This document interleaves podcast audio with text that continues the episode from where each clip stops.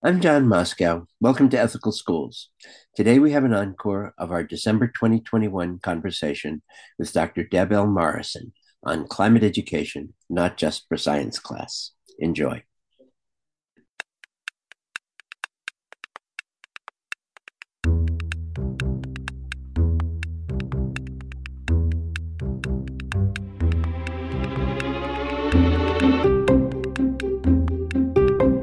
I'm Amy Halpern-Laff. And I'm John Moscow. Welcome to Ethical Schools. Our guest today is Dr. Deb L. Morrison. Dr. Morrison is a research scientist at the University of Washington School of Education. She's a learning scientist working in areas of climate and anti oppression design based research. Welcome, Deb. Good to be here. We recently interviewed Katie Worth, author of Miseducation How Climate Change is Taught in America. She spoke about many children being deprived of climate education altogether, while others are intentionally or unintentionally misled. But she mentioned ClimeTime as one of the bright spots in climate change education. What is ClimeTime and what is it doing? ClimeTime is an awesome endeavor of community based educators, school based educators, scientists, climate scientists, business leaders, pretty much any, anybody you can think of coming together to design and teach teachers about how to engage in climate science. And so it also involves curriculum development work, it involves building resources for educators, and it's a Washington state legislatively funded effort. It's in its fourth year now and was instigated by a number of different community members and supported by Governor Inslee. How is ClimeTime funded? Yeah, so it comes out of an ongoing budget line. It's uh, right now it's three million dollars a year. The very first year it was four million, and it was a special requisition through the governor's budget. But now it's every two years. It's you know renegotiated in the budget, but it's a line item in the in the state budget. What does being a line item mean in practical terms for people who don't know? Yeah it's i didn't really know either. So um, that type of advocacy is not really in my mainstream but basically what it means is that it's continuous funding and they would have to actively take it out as opposed to every time it comes up for refunding we have to advocate for putting it in.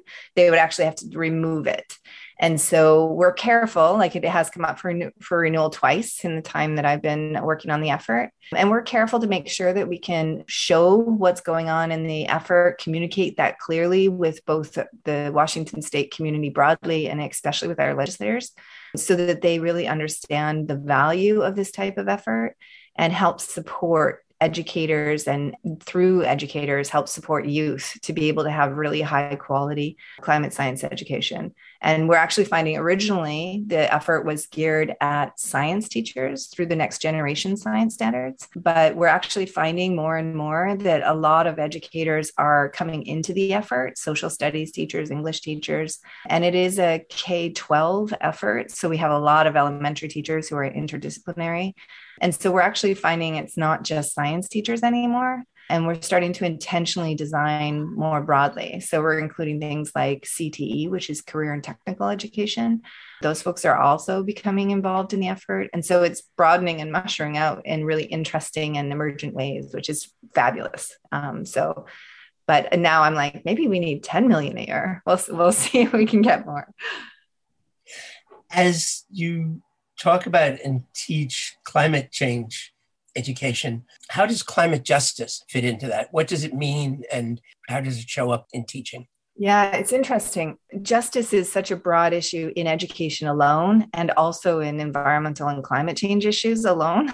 So when you intersect the two, there's all different aspects of justice that come into play. So we think in schooling, we think about issues of racial justice and gender justice and ability justice and, and how students access learning and what learning looks like, what learning activity looks like, where it occurs, what tools are used, all of those things, what language it's in, all of those types of things. But then when you're thinking about climate justice learning, you also have to start thinking about like what phenomena do we start to investigate? What what matters to kids in their own community? How do we contextualize learning so that it actually reflects the deep histories of practice and activity in those locations? How do we also leverage and learn about the, the histories of environmental and climate justice across the United States and across the world, and how they can help foster solutions, new solutions in local place? How do we bring the people who are doing this work so they voice the efforts in their own words and with their own community members and then mentor youth into that work in community. That's part of justice too because part of educational and climate justice is ensuring that we have intergenerational learning going on and intergenerational activity. So we want youth not to just learn about climate. We want them to engage in action that's relevant to them that's relevant to their communities and that like shifts the world in their communities in ways that are needed and defined by them and by by those that they work with. And I, maybe one other thing to add about climate justice specifically is you know there's a long history of climate justice work in different places around the world. And the, the principles of climate justice that were defined in 2002 internationally they're called the bali principles of climate justice because they were defined in bali indonesia and those principles of climate justice, they sit on top of a set of principles called the Principles for Environmental Justice that were defined in the United States by the first People of Color Summit in 1992. And we have a lot to be proud of in, in the work that has been done here in and with community Actually, what you're saying brings to mind a conversation we had with Zoe Weil. Are, are you familiar with Zoe? Mm-hmm. Yeah, and her solutionary program. Yeah, and that mentorship idea, like we we want to be mentoring youth. We know from research that the best thing that we can do, you know, uh, what was it? It was uh, Maxwell Gladwell, that book Outliers outliers, people are not individually exceptional on their own. They're exceptional because they have networks of mentors and people in community that are supporting them, that are guiding them, that are providing them resilience, right? In the face of oppression, in the face of struggle.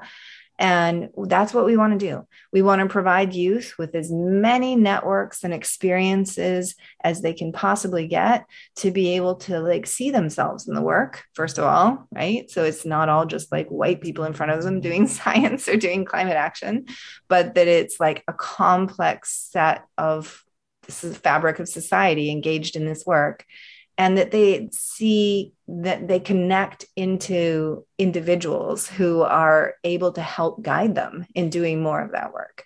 And that's the best type of learning is when we actually bring community into schools bring kids out into community and like i think of it as perforating the school wall. So like how do we actually you know make it so that that learning occurs all across society? So that it's not just youth learning but it's all of us learning with our youth so this sounds as though it overlaps greatly both with project-based learning and with action civics. Is is that yes? Right? Yes, absolutely.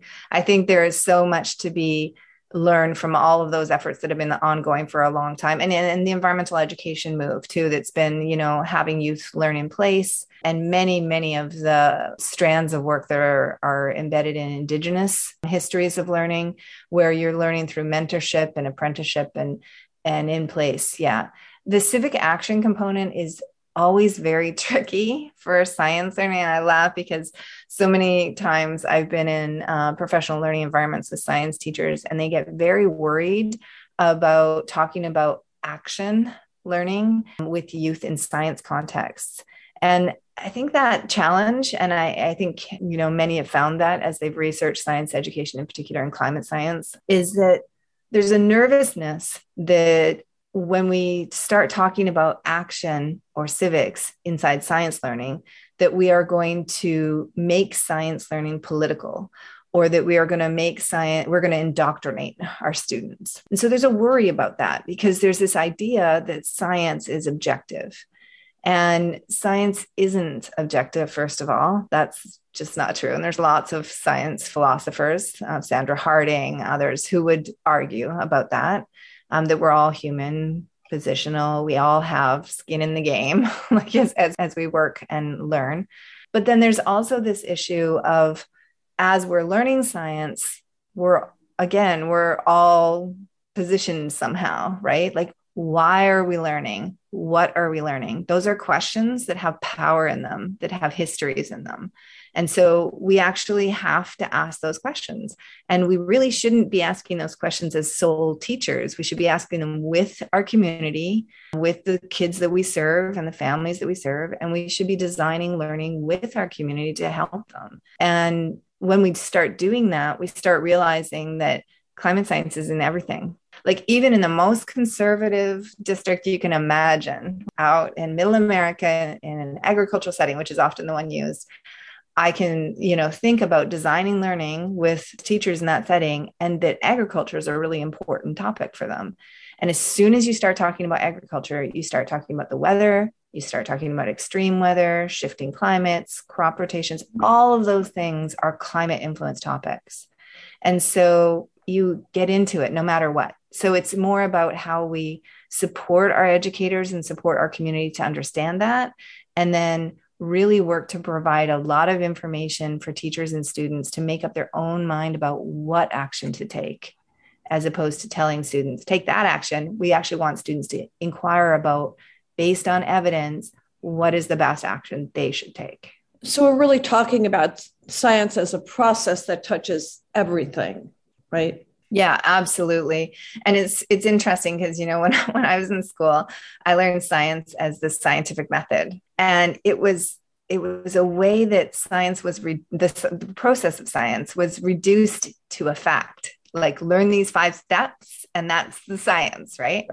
And when I moved, I was a scientist for 10 years before I moved into education. And as a scientist, that was so not the way the world worked as a scientist, you actually, it's not linear. Everybody thinks that you just start at your question and you move through to your conclusion, but that's not true at all. Like I found in my my work, like there was no instrument for the kind of stuff I was doing. I had to create my own instruments and I had to reach out to other people who were doing similar work in other places in the world and like, how did you do that? Like, can, can oh, okay. And so like there was engineering involved in it. There was like iteration cycles on multiple places inside my work before I even got to like an experimental study.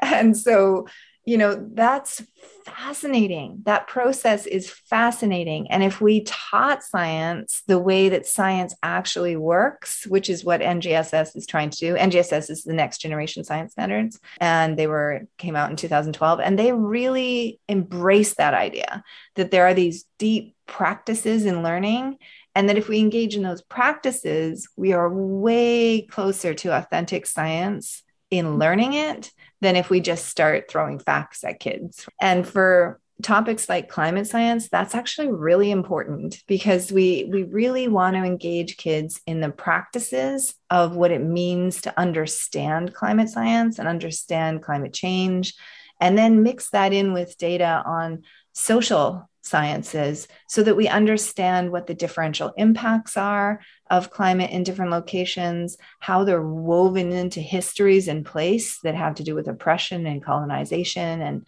you know racism, sexism, all the all the isms, you know, like that is part of the data set that we can analyze through inquiry. Giving students the tools to be able to critically look at data, to be able to critically understand their histories, those are powerful, powerful tools for us as a society.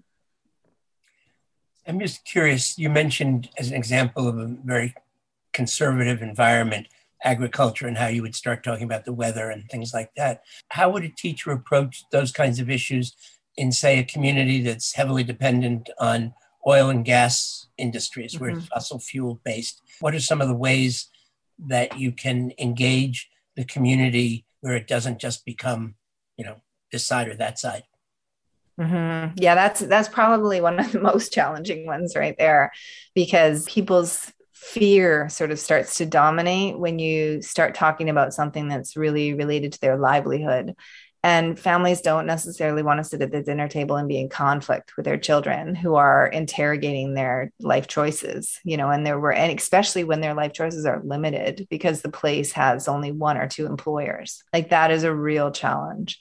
But the reality is that most people working in those sectors they also know that there's transitions happening in those sectors. So denial alone isn't going to help us. And so one of the ways to, to teach about that is to think, all right, like how do we teach about economic transitions? How do we think and work with students around like what are energy econ- green energy economies? And like what would that look like? And what are the pros and cons of different pathways? Because it's not a given that all alternative energy sources to fossil fuels are created equal or good in every location or you know carbon free that's just not true at all and so getting students to actually look and analyze different choices as they go forward helps us make really sound decisions as a society instead of just like jumping at the next shiny penny. And that's what we want. We want students to make really well informed decisions about what careers they're going to pursue. We want them to think about how they're going to actually take care of their own communities and foster new economies in, the, in those places that are important to them and that have history. And we are seeing that in some locations as we're transitioning, economies might be moving away from, say, coal mining and mo- moving toward other types of economies like information technology economies, where because of the way that we have infrastructure now, and some communities are pursuing infrastructure supports like really deeply, that you're now able to telecommute from places that are beautiful um, in like the Smoky Mountains region of the United States, where before the infrastructure wasn't there and the only economy available was, you know, mining or or logging or other types of things like that. And so there are alternative pathways forward. And we do want to offer youth the opportunity, especially in rural areas, to stay in rural communities because, you know, they have families and histories there. And that should be a possibility when you speak, it reminds me of the lack of linearity in history as well as science. I've actually been reading this book, The Dawn of Everything, Graeber and Wengrow. And, you know, we tend to think or we tend to teach history as well as being linear. Mm-hmm. It's not. And I think that that ties into what you say in terms of looking at science and looking at the way different communities and historical periods have interacted with one another. I actually think about it, you know, I definitely, when I learned, I, I learned things as linear as well. But now, I, and for the last like 20 years for sure, I've, I've started thinking about things as systems, right? So one of the big conceptual domains that we need to understand when we think about climate is systems thinking. And that is not just about ecological systems, it's about socio ecological systems. So, like, what are these webs of human relationships with each other, human relationships with the environment? How have they shifted over time? And I have the luxury of having a geography degree. My first degree is in geography. And I think I you randomly run into geographers in locations and they all are systems thinkers.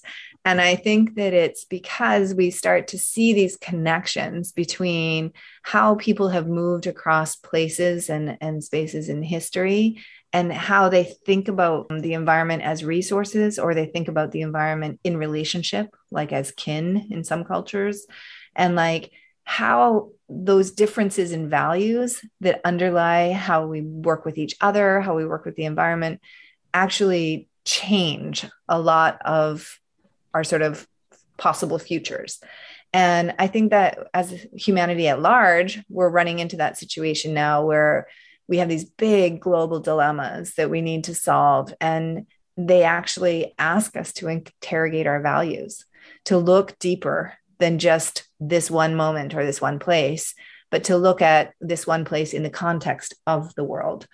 And like, how are we making decisions about our everyday life? What values do we care about that are going to do better going forward? And one of the big ones is around like, do I need this next thing that I want to buy? You know, the the constant expansionist economy is not possible on a finite planet if we really care about justice. And so we actually have to ask ourselves do we really care about justice? And if we do, then we really need to think carefully do we really need that one more thing? Can we do without that so that others can have it, so that others can have the basics that they need? Yeah, sounds as though you're talking about the donut economy. Totally. yeah. Yeah, I'm a fan of that. And like, you know, it's it's a a logical like step as we start to hit capacity on the planet that we actually have to think that way. People who aren't familiar, what is the donut economy? Just that idea, and I am certainly not the economist to explain it to you, but basically just that idea that we can't have expansion economy endlessly you know, expansionist capitalism, for instance, is just not a possibility to ever increase in the light of justice. Because what that eventually would mean on a finite planet is you're taking from somebody so somebody else can continue to get rich. And a donut economy is a little bit more about the idea that that's it it's a finite system so whatever's in the system is circulating in it and you need to think carefully about what the values are of how that's circulating and there's a lot of different people really starting to think about that. Like we've heard so much more about that type of economics in the last five years than I've ever heard about it before. So, yeah, it, it's hopeful, I think, to think about what that looks like in the context of the decisions that we're making as we transition our economies away from fossil fuels. So, you've spoken about society, technology, and science as being an interdisciplinary field. Could you expand on that? Yeah, I definitely think about it that way. And and it is in contrast, of course, to the way that we often see these things taught in our K-12 system right now. Because especially at the sort of middle school, high, more high school level, we see things still siloed. Even in science, we see like chemistry and physics and biology, right? But really we're and and for the past probably about 25 years in, in science education research, we've seen a lot of work around something called socio-scientific issues. And we're seeing that expand more and more now. And basically basically it's the idea that as we teach science we should teach social issues. So economics politics you know human relationships psychology. And as we teach social issues in social studies classes in english we should actually teach the science. Because we're we're we're no longer in a situation where, say, you can specialize in social sciences without knowing any of the science. We're hitting a crisis moment for humanity where everyone's basic knowledge needs to include some aspect of climate science. And we need that because we need people to viscerally understand that all of our sort of futures are tied up in the choices we make and those choices we make are coming down to these like basic chemical facts that we're facing. And at the same time, we need scientists to understand issues of justice because as they promote different technological solutions, as they promote different ideas, if they're not working in just collective, collaborative ways with communities to define these solutions, the reality of psychology is they're not going to get implemented. And they're you know they're certainly not going to be just you know? You're going to have solutions that potentially like exacerbate issues of injustice. And so we really need all people starting to learn across these different historical silos. Can you give any examples of schools that are actually doing this kind of cross subject interdisciplinary teaching what I'm thinking about as you're talking, what's bringing to mind is STEM and the idea of people trying to integrate science, technology, engineering, and math. But it sounds as though you're obviously also talking about integrating it with social studies, English, you know, humanities, and so forth. So, if for our audience, many of whom are teachers or professors in teacher ed programs, what would that look like in a school? How would you actually go about getting teachers to start integrating all these things and getting out of their silos? So we put together a special issue for connected science learning um, in September and October this year for the National Science Teachers Association Journal, um, and it's available online. And it gives, I think, five, I want to say, examples from different locations across the US of this type of learning across different grade levels, too, because a lot of people don't think you can do this with early youth. And, and that's just not true. There's something called the Climate Action Childhood Network that provides examples of place based learning for young children that are all different examples. So things like studying water and studying as a third grader, learning about water and learning how water is moving through the world, how we're using it, how it might need to be conserved, what conservation means in the context of water. And those types of building blocks of knowledge are teachable at young levels and are age appropriate, put it that way. you know, like we, we don't want to talk about climate change as a devastating topic to very young children. That is so inappropriate. We need to like really think about how we're how we're teaching at different ages so that kids always feel they have agency to do something in their space. But then when we get into high school, some of the best examples are coming out of places like Chicago and LA and of course Washington state and the ClimeTime effort.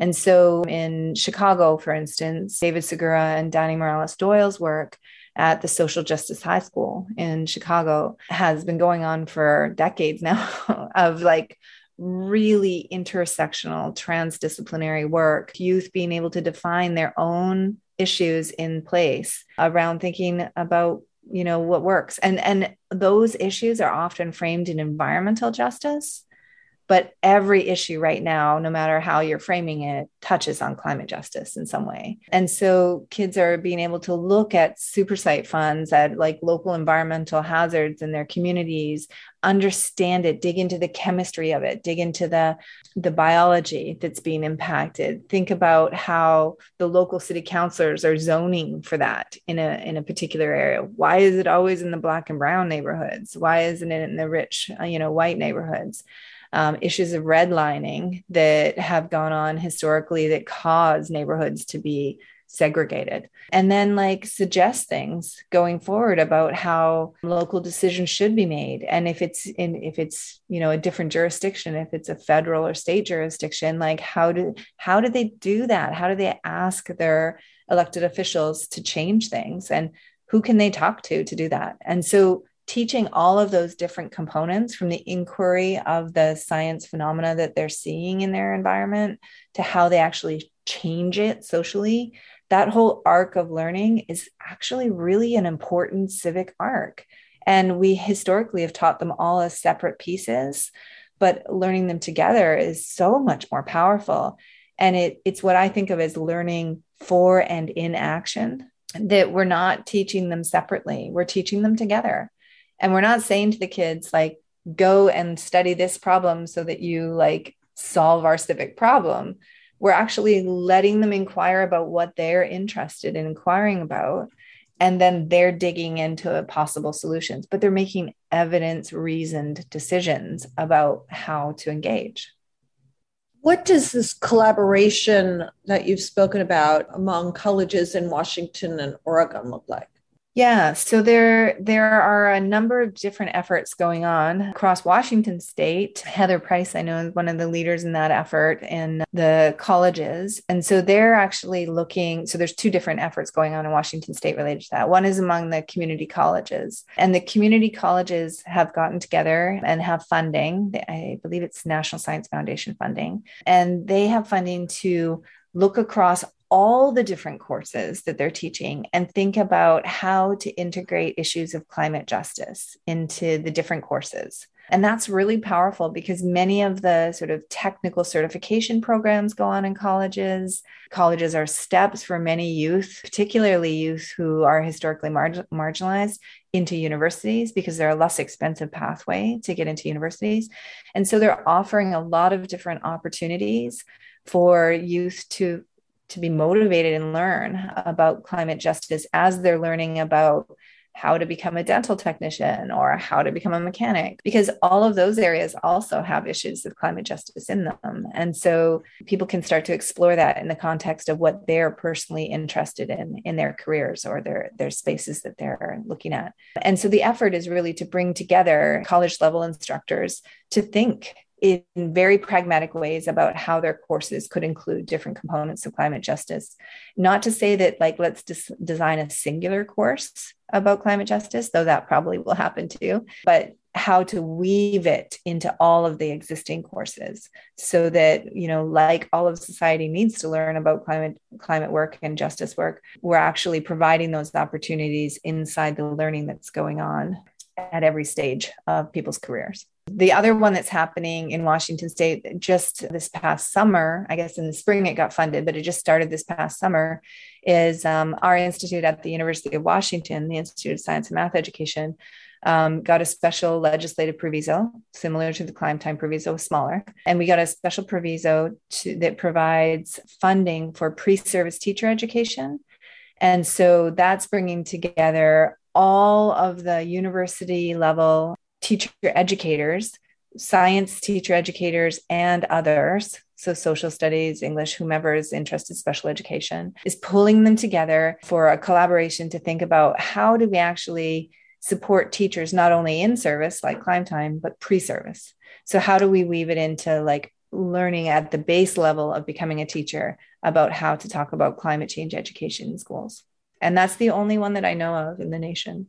Do curricula around climate change incorporate the climate and social aspects of factory farming? Yeah, that's a good question. That's actually a two part question because you're assuming there's curricula on climate change. um, so we're, we're working on that part. A lot of the, the challenge we face with curricula on climate change is if we produce curricula like on a broad scale with and some companies are working on that uh, for textbook kind of based curricula or online curricula on climate change it's not contextualized for the local area. And really the best climate change education addresses local phenomena. And so, what we've been doing is we've been actually working to develop resources that even if you do have sort of standardized curricula, that you're implementing locally that there's ways that we can support you in developing and adding in local phenomena to connect locally. So that that's one thing about that. And so then to that end there is some curricula that has talked about agriculture particularly about alternative methods and, and questioning issues of industrial farming in terms of the, the big one that gets named is cattle farming because cattle farming produces a lot of methane.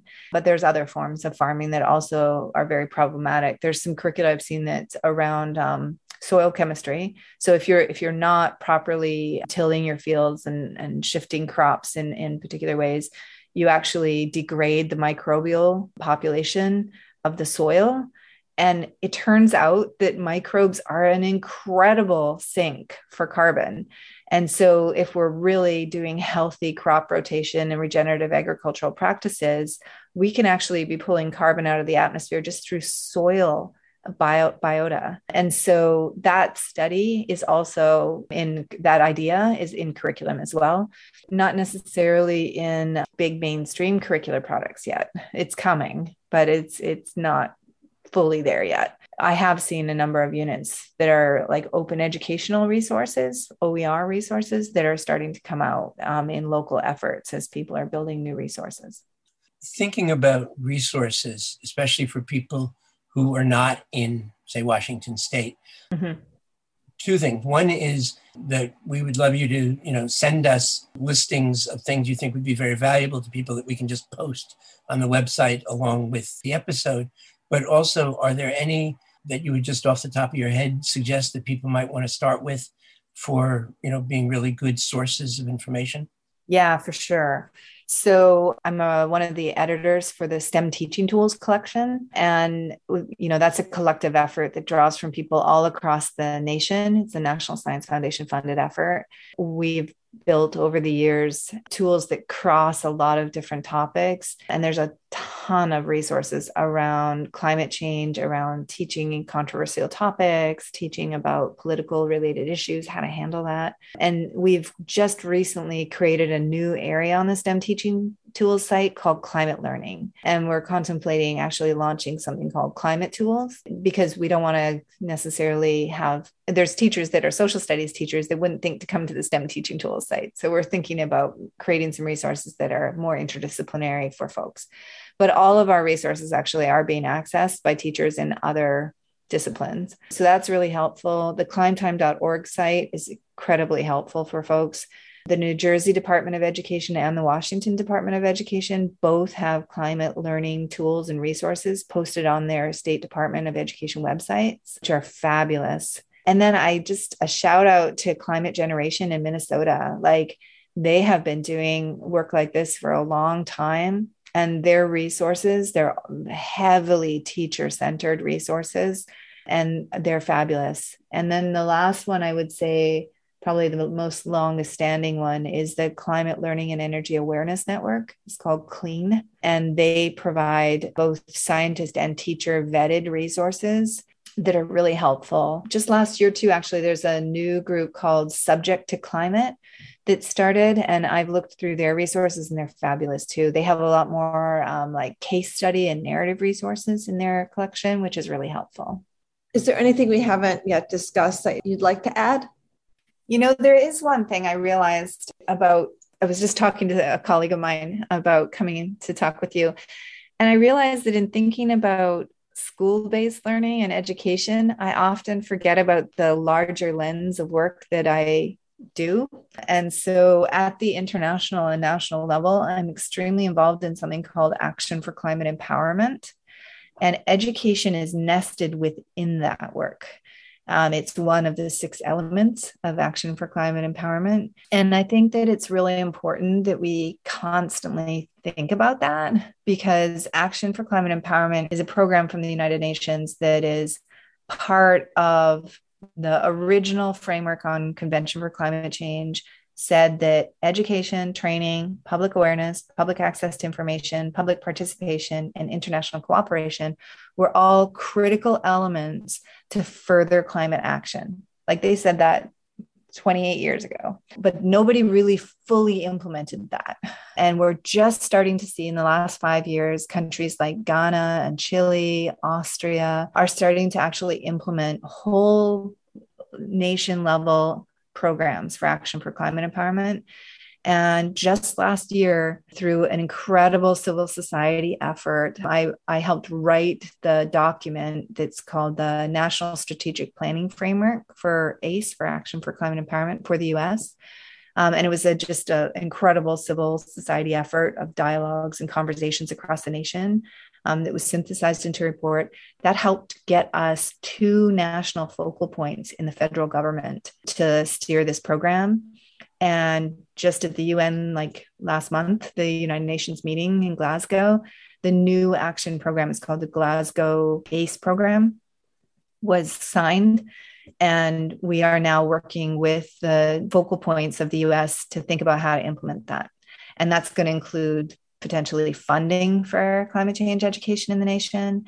It'll include efforts of like how to make more coherent training programs for green economies, how to work with government and business and scientists to understand issues of justice with people like Dr. Robert Bullard and Dr. Beverly Wright and Dr. Daniel Wildcat, those folks who have been long standing in environmental justice work. And it'll bring together those networks and communities in a way that I think will just jump us forward so much faster than what we have been doing, which is kind of the whack a mole method of trying to deal with this and not particularly efficient. So, when you say focal points, that there are two focal points in the government, for example, what does that mean? Mm-hmm. What is a focal point?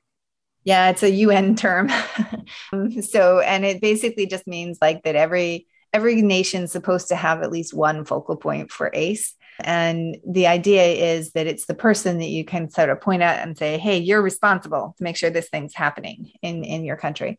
The United States has two because we have one that's in the State Department. Olivia Urbanski, who's in the State Department, works with John Kerry's team. And she is responsible for sort of the international cooperation and the negotiations piece internationally. So she sat at the negotiations table for the Glasgow Work Program. And the other one is domestic. Um, his name is Frank Niepold, and he works with uh, NOAA, so the National Oceanic and Atmospheric Administration. And and he is really responsible for thinking how this program will roll out in the nation. And he's coordinated across the various different agencies in the government. Just this past year, he did a full assessment to looking at how ACE actually exists already in the government and how to actually improve it across programs. So we're really excited to have those relationships and build on them and, and think really carefully about how this doesn't get just reduced to education because education is one piece of the larger puzzle for all of society but how we can actually leverage what we know from education and from learning theory more broadly to make climate empowerment work really move. This has been really amazing. Thank you, Dr. Deb L. Morrison of the University of Washington. Yeah, thanks so much for having me. And I really look forward to listening to so many others because I know you had Katie Worth. So I'm excited to hear about that too. Thank you. And thank you, listeners. If you enjoyed this podcast, please share it with a friend or colleague. Subscribe wherever you get your podcasts and give us a rating or a review. This helps others to find the show. Check out our website, ethicalschools.org, for more episodes and articles, and to subscribe to our monthly emails. We post annotated transcripts of our interviews to make them easy to use in workshops or classes. We work with consultants to offer customized SEL programs with a focus on ethics for schools and youth programs in the New York City and San Francisco Bay areas. Contact us at hosts at ethicalschools.org. We're on Facebook, Instagram, and Twitter at Ethical Schools. Our editor and social media manager is Amanda Denchi. Until next week.